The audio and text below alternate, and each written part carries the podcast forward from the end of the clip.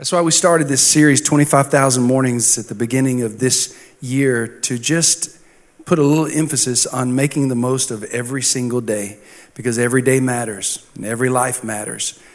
Um, the first week, I challenged you to be ready because Jesus is coming soon. Last week, be kind. Something that every single one of us could use a little more of, just a little more kindness. But today, I'm going to call this Be Alive just i don't know that's really not a good title but i want to i'm going to talk about valuing life. The fact that every single one of our lives matter. The born and the unborn. And this being a very special weekend with sanctity of life uh, sunday today martin luther king jr's day tomorrow where there, there's an emphasis on life that i want to bring to you today. And there's a few scriptures that i just want to lay down as i begin this today First of all, in Jeremiah chapter 1, it says, Before I formed you in your mother's womb, I chose you. Before you were born, I set you apart to serve me. I appointed you to be a prophet to the nations. Psalms 100, verse number 3 says, Know that the Lord is God. It is He who made us. You realize you're made in the image of God? Job 33, 4 says, The Spirit of God has made me, and the breath of the Almighty gives me life. Every single one of us are uniquely and wonderfully made in the image of God. God loves you. He's madly in love with you. He's got a wonderful plan for your life. We know that our sins have separated us from God, and there was no way that we could bridge that gap on our own. So God sent his son Jesus to become the sacrifice, the payment for our sins, so that we could be in right relationship with him again. And when you accept Jesus, which many of you did just a moment ago, you walked across the bridge called trusting in Jesus to be in right relationship with God again. And freedom is a very special place. It's not just a church, it's a family. We said that earlier. It's just, it's a family. This is a unique place. And whether you're here for your first time or just watching online for the very first time, or whether you've been here a long time, every single one of you are valuable members of this family because your life matters. Now, this Sunday being Sanctity of Life Sundays, I know that, that pastors across the globe will be taking their pulpits, many will, and will be defending the critical issues of our generation today, and probably the most critical, which is the sanctity, the sacredness, the value of every single life. See, in 1973, abortion was made legal here in America. A Supreme Court case where called Roe v. Wade, stating that the U.S. Constitution protects the right of a pregnant mother to take the life of her unborn child. I believe a law that should never have been enacted and should be overturned. But today, there are approximately 2 million unborn babies killed every single year through organizations just like Planned Parenthood, which receives about a billion dollars of funding from the U.S. government, which I think is criminal, just in case you wonder where I stand. Uh, but there will be more babies killed this year than the total number of American soldiers that have been killed in all the wars fought since the American Revolution. A 62 million babies since 1973. That's like 35,000 babies every week, 5,000 babies every day, one baby every 18 seconds. In fact, 180 babies will lose their lives while we're in worship this morning. Now, I know this is a sensitive subject. I know it's extremely sensitive. I know it goes to the core of our hearts. And I know not everybody is ready to hear this. But you need to be equipped with what I'm going to share with you. Because we are living in a, a day and an age where we cannot afford, as followers of Christ, to sit back and silently allow lives to be taken without some kind of a fight. We just can't. It's, it's, it's absurd to think that we could sit back and just turn a blind eye, turn a deaf ear to the millions of unborn children who are, whose lives are being taken every single day. Now, I know that it's a critical issue, and a lot of people don't want to engage in it because it has emotional ramifications. I know it has political ramifications. I probably already ticked off a few of you this morning. That's okay. I'm not really interested in being politically correct, I'm interested in being biblically correct. So I'm just going to go to the Word of God. So I want to share, I want to answer two questions and then ask you to embrace two attitudes. I'm going to answer two questions and ask you to embrace two attitudes. Number one, is an unborn baby a living human, human being scientifically? Well, I've already answered it for you, but you'll have to figure it out for yourself. But is it a human being scientifically? Because you know we're all about following the science.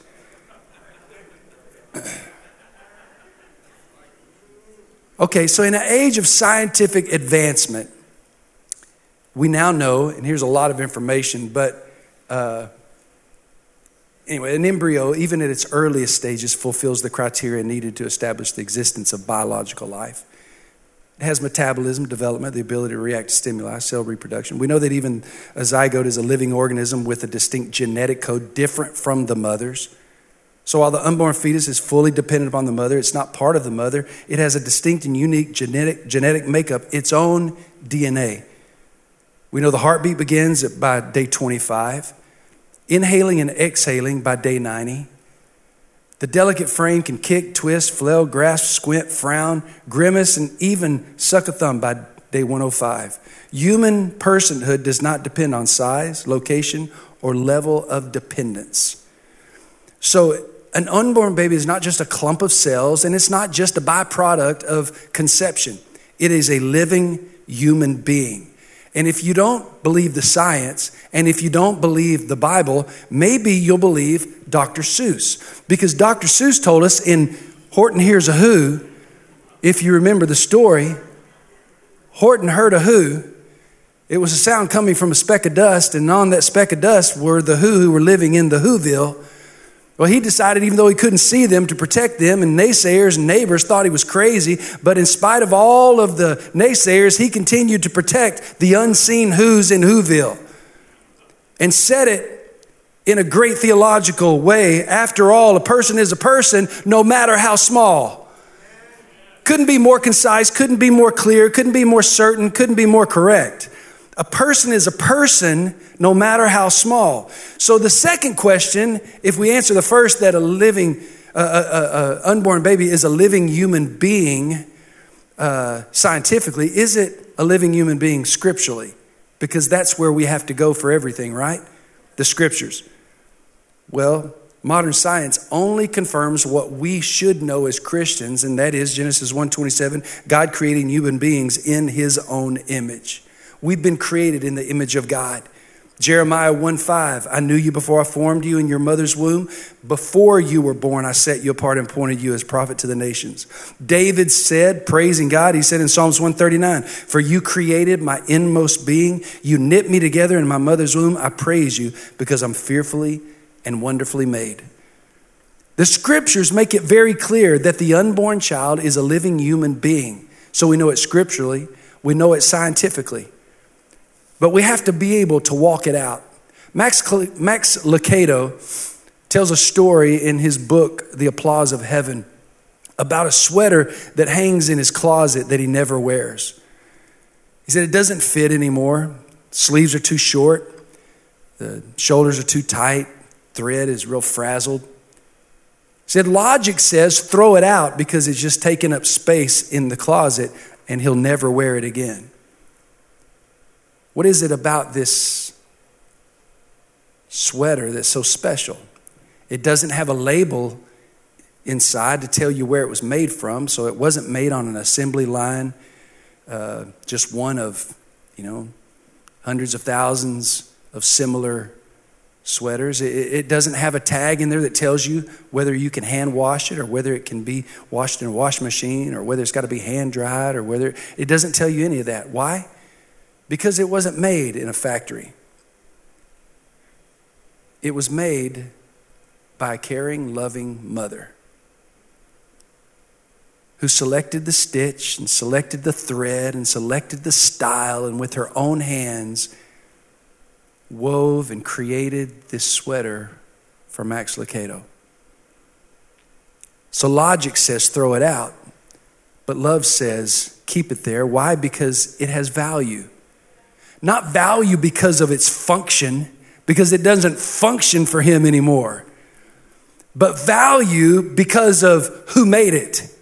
And every single one of us have value because of who made us not because of our function. We may not be, as an unborn child, may not be able to function yet. Its value is still valuable because of who made it. And you, and every single one of us, regardless of how young we are, how old we are, we all still have value because of who has made us. Can I get an amen? Now, the abortionist may call it terminating a pregnancy, but it's actually terminating a life. And what I want especially is why, why do I take time today, on a day like this, to be able to preach a message that I, mo- I know that most of the adults would say, yes, we believe that abortion is wrong. But there is a generation that if, if they're not taught it at church, they're only going to hear the opposite at school. So, for the sake of the next generation, please bear with me who have to hear the truth somewhere. Somebody got ticked off and walked out of the last service, and, and I'm sorry, but they said they didn't want to be bombarded with this message. Well, I'm sorry. I'm sorry that you don't want to be bothered with me defending an unborn child. I'm sorry.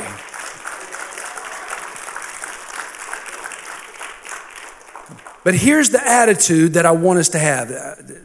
Here's the attitude I want us to have. We have to practice loving acceptance.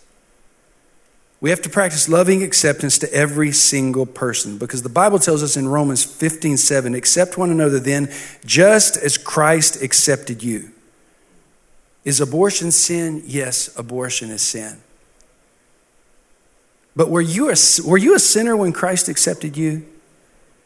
Yes, every one of us were. We've all sinned and come short of the glory of God. So there's no one here better than the other person, right?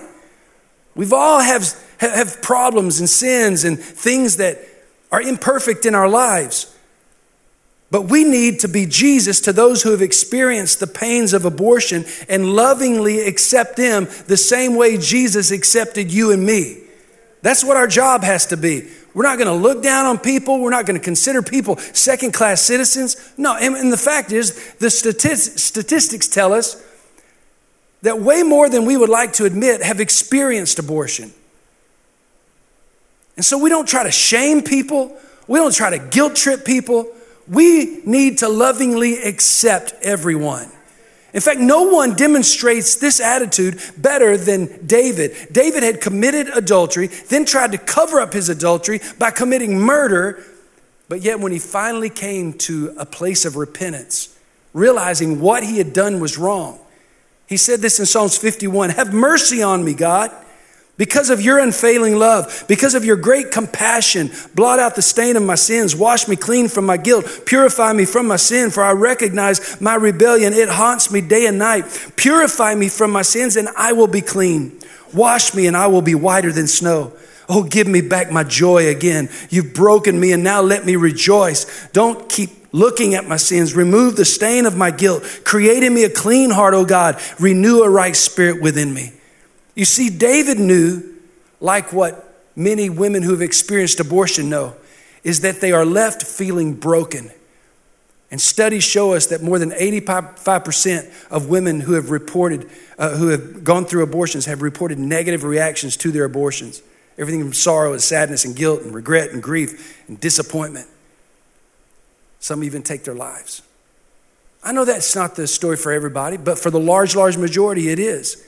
A few years back, New York Magazine did a cover story called My Abortion. It told the story of 26 women who had gone through abortion, and many of them talked about the pain that they had gone through and the regret that they had gone to, and many of them felt forced to abort and, and the guilt that they experienced. Every single one of them need to know that there's a God that loves them just the way they are, and they need to know that they can have acceptance in a church just like this.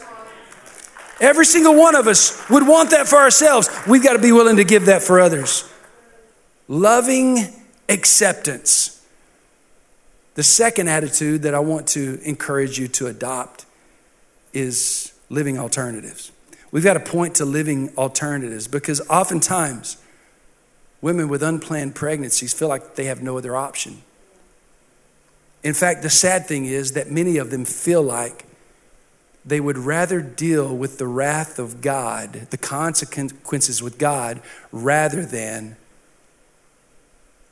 an unforgiving church. They would rather have to face God and deal with it than have to face other people. We need to create a different environment than that. We need to create an environment that says, you know what? We will lovingly accept you, and we're going to offer a different alternative, a living alternative. One way to do that is through Real Options for Women. Real Options for Women, a cr- great crisis pregnancy center right here in Plano that's run by Jennifer Shelton, one of our very own members. And what happens oftentimes, probably one of the best things that happens is when they bring young ladies in that are considering abortion. And for the very first time, they have an opportunity to see their baby through a sonogram. And they see that child on the screen. And they can identify a hand, they can identify a leg or a foot, they can hear a heartbeat. Oftentimes, it's in that moment when they not only have a change of heart and realize that this is a human being, but they recognize there's a holy God that created that child. Many times that's the moment that changes everything. You'll have an opportunity to actually do something today. As you walk out, you can pick up the little baby bottles. We do this every year to help real options for women.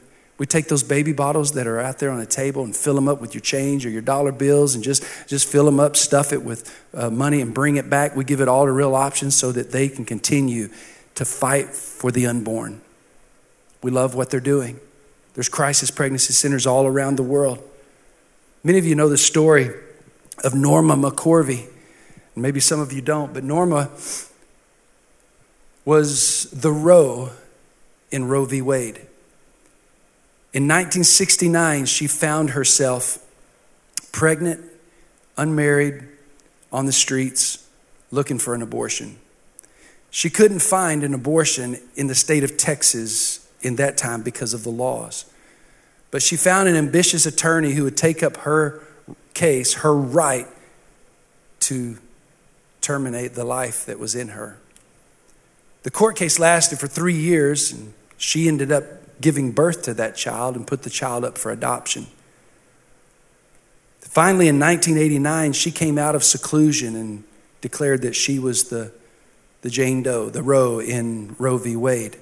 Well, the abortion activists, they kind of scooped her up and brought her in, made a movie about her life, and, and she started advocating for abortion and was actually working in an abortion clinic here in Dallas. She said she knew that while she was there in that clinic, killing babies. Her words. She was confused by the faces and the smiles and the peace of some of the people on the sidewalk out in the front who had come along with a group called Operation Rescue that moved in next door to the abortion clinic and had set up an office there. And she said she would see them out there with smiles on their face and a peace that she couldn't understand. And in 1996, a young woman by the name of Rhonda, with her two daughters, had a conversation with Norma McCorvey and led her to accept Jesus Christ as her Lord and Savior. She accepted Christ and stopped working with the abortion clinic and started advocating for life and started working with an organization called Operation Outcry to help overturn this law, Roe v. Wade. She did that till her death just a few years ago. But that daughter that was born and was given up for adoption now is doing the same thing, fighting for the unborn. I think we ought to do the same. I'm going to take a little bit of a left turn right here in this message, and I didn't know how else to transition in this, so I'm just going to tell you I'm transitioning. so you don't have to wonder why is he talking about did you know that there are about 7,500 varieties of apples? 2,500 of them can be found right here in America. Now, if your wife has ever sent you to the grocery store to get apples, guys, you know how confusing it can be. I've never seen more varieties of apples. Why in the world would I say that? Well, it doesn't matter whether it's fish, birds, rocks, galaxies, snowflakes, or apples God creates things and then he creates varieties within those things and then further creates diversities within the varieties. And God has given us the job of furthering creation. So not only is today sanctity of life, but it's also the weekend of MLK Day, two historic observances. But what is it about, according to the Bible, that separates human beings from all other life forms? You see, we as human beings have been created in the image of God. And that one single fact lifts us above the animal world, but it puts us on the same playing field as everybody else. Every one of us. White, black, brown, red, yellow, whatever color you are, whatever ethnicity you are, whatever country you've come from, we are all on the same playing field. In fact, in the eyes of God, humanity began as one race. And I'm asking the worship team if they would start coming back up here and give me a little bit of help. In, in the eyes of God, all of humanity began as one race. And every member of that race is entitled to a certain amount of dignity and respect. Can I get an amen? Answer me this. When God created an Adam and Eve, what color eyes did they have? What color hair did they have? What color skin did they have? What was the shape of their face? Because, you know, we can usually tell where somebody comes from by the shape of their face or their nose or their eyes. We all have similar characteristics depending on what ethnicity we are. That's why we all say about the other ethnicity group that we all look alike or you all look alike. We all do that. Why? Because we have certain characteristics that are the same. What, what were Adam and Eve's characteristics? We don't know. You know why? Because none of that mattered when God was writing this holy word. The only thing that mattered is was were Adam and Eve going to follow him and serve him and not buy into the lie that the enemy was saying about God. Well, obviously we know the end of that story. And Adam and Eve deliberately rejected God's one command, and things went from bad to worse, and the world continued to create, uh, crater into depravity until the Bible says that evil was in man's heart always. Now, I find it interesting that nothing is mentioned in the history of humankind before the flood about racial divisions among people. Nothing. As well as no specific characteristics that differentiated one from the other or identified the one race, human, the human race.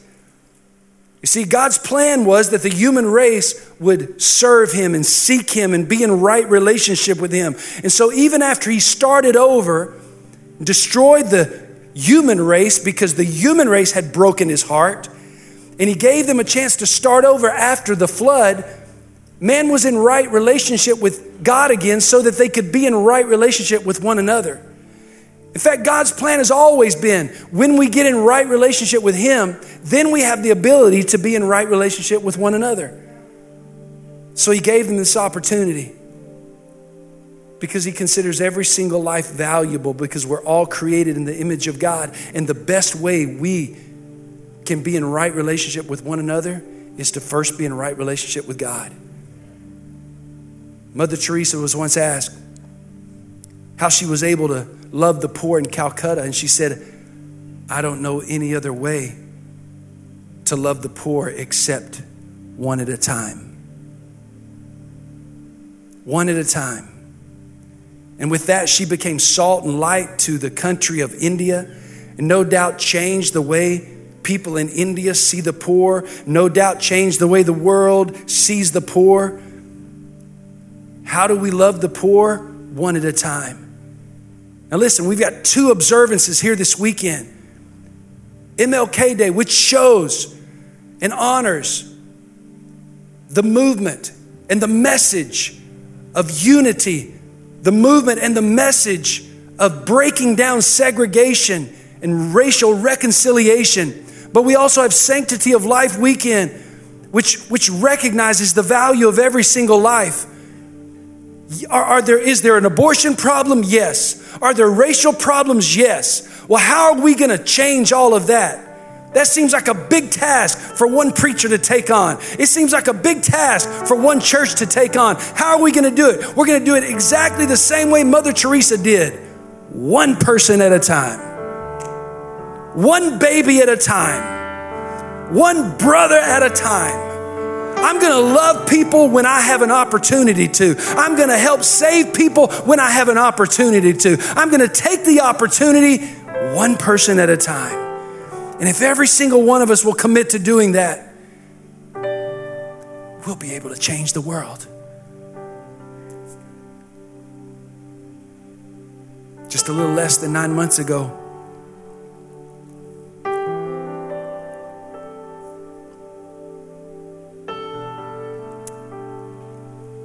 one of my family members, not my immediate family, but a cousin to my, chil- my children, my children's cousin, my niece, found herself pregnant, unmarried.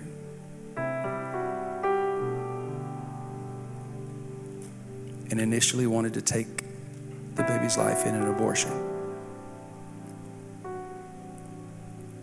Our family prayed, everybody prayed. We were praying. Our hearts were ripping out.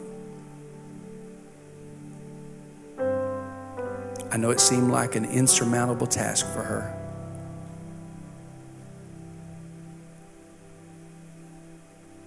With the father wanting nothing to do with her or the baby, she didn't feel like she had the ability to bring that child into this world. Our family got together and prayed, as I know that many did.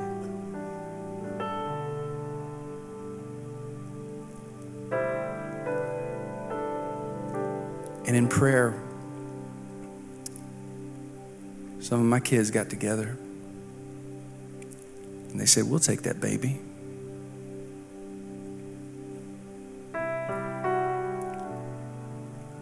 You know what went through my mind?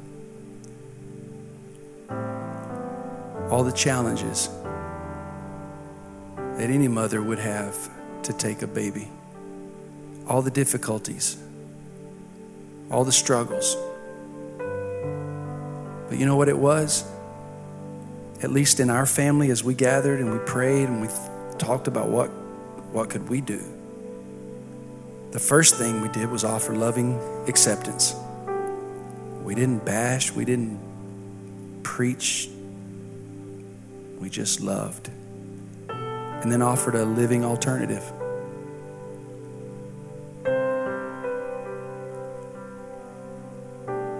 Something changed in her heart.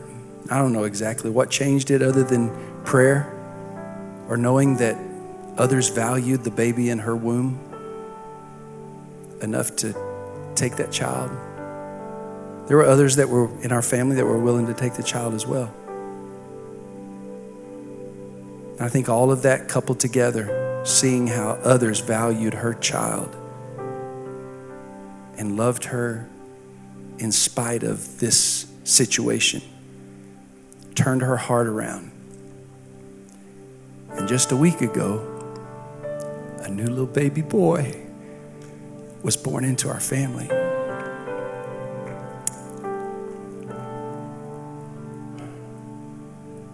I know it's a hard struggle. I know there are no easy answers. There aren't easy answers when we're talking about an unborn baby. And there aren't easy answers when we're trying to walk in unity with people that don't look like us. You know, I love LA to the bone. I love this guy. But you know what? My life is not the same as LA's. I haven't had the same struggles that LA has, and he hasn't had the same struggles I have. We recognize that we come from different worlds and we've had we've got a different perspective on things. We don't we we allow for those differences. I don't expect him to see everything the way I do, and I don't expect to, him, I don't think he expects me to see everything the way he does. But we choose to walk shoulder to shoulder And I love LA and I love Destiny. I love his family. And the way I feel like I can make the world a better place is loving one person at a time. one person at a time, one mama at a time, one baby at a time. And that's what each and every one of us are going to have to do. So if you're ready to change the world, it's going to start one person at a time.